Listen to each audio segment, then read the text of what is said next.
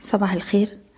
الرؤية الفنية لشركة الأهلي فاروس لتداول الأوراق المالية 7 ديسمبر 2021 امبارح شفنا مؤشر EGX 30 بيرتفع بقوة طلع حوالي واحد في المية وقفل عند أعلى مستوى في الجلسة حداشر ألف خمسمية وأربعتاشر. المؤشر قدر امبارح إن هو يكسر مستوى مقاومته حداشر ألف ربعمية وخمسين وده كان أعلى مستوى في آخر أسبوعين. كسر المستوى ده بأحجام تداول عالية وعدد كبير من الأسهم. وكان في flow واضح في معظم أسهم السوق. بالتالي إحنا دلوقتي بنستهدف مستوى مقاومتنا الرئيسي 11700 نقطة.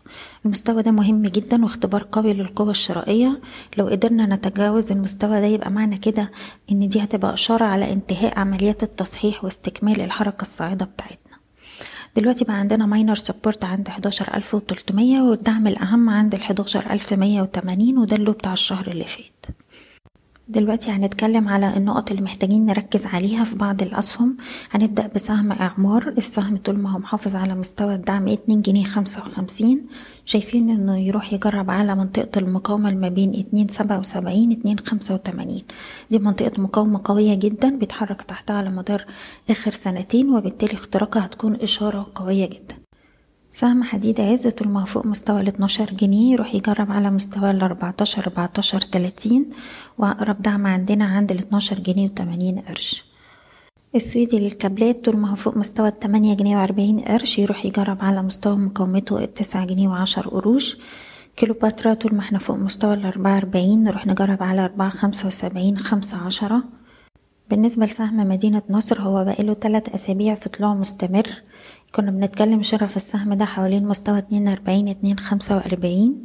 امبارح كان فيه volume عالي. إحنا بن target دلوقتي منطقة المقاومة ما بين اتنين سبعين اتنين سبعة وسبعين. دي أول اختبار مهم للقوة الشرائية ولو قدر يتجاوز المستوى ده هيبقى عندنا اتنين جنيه خمسة وتسعين. الشرقية للدخان السهم فوق مستوى الحداشر عشرة سبعين المنطقة دي يروح يجرب على مستويات الحداشر سبعين والاتناشر جنيه.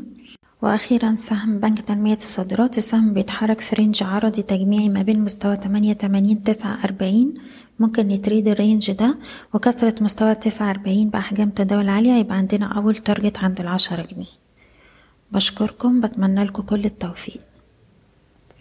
إيضاح الشركة غير مسؤولة عن أي قرارات استثمارية يتم اتخاذها بناء على هذا التسجيل. شكرا.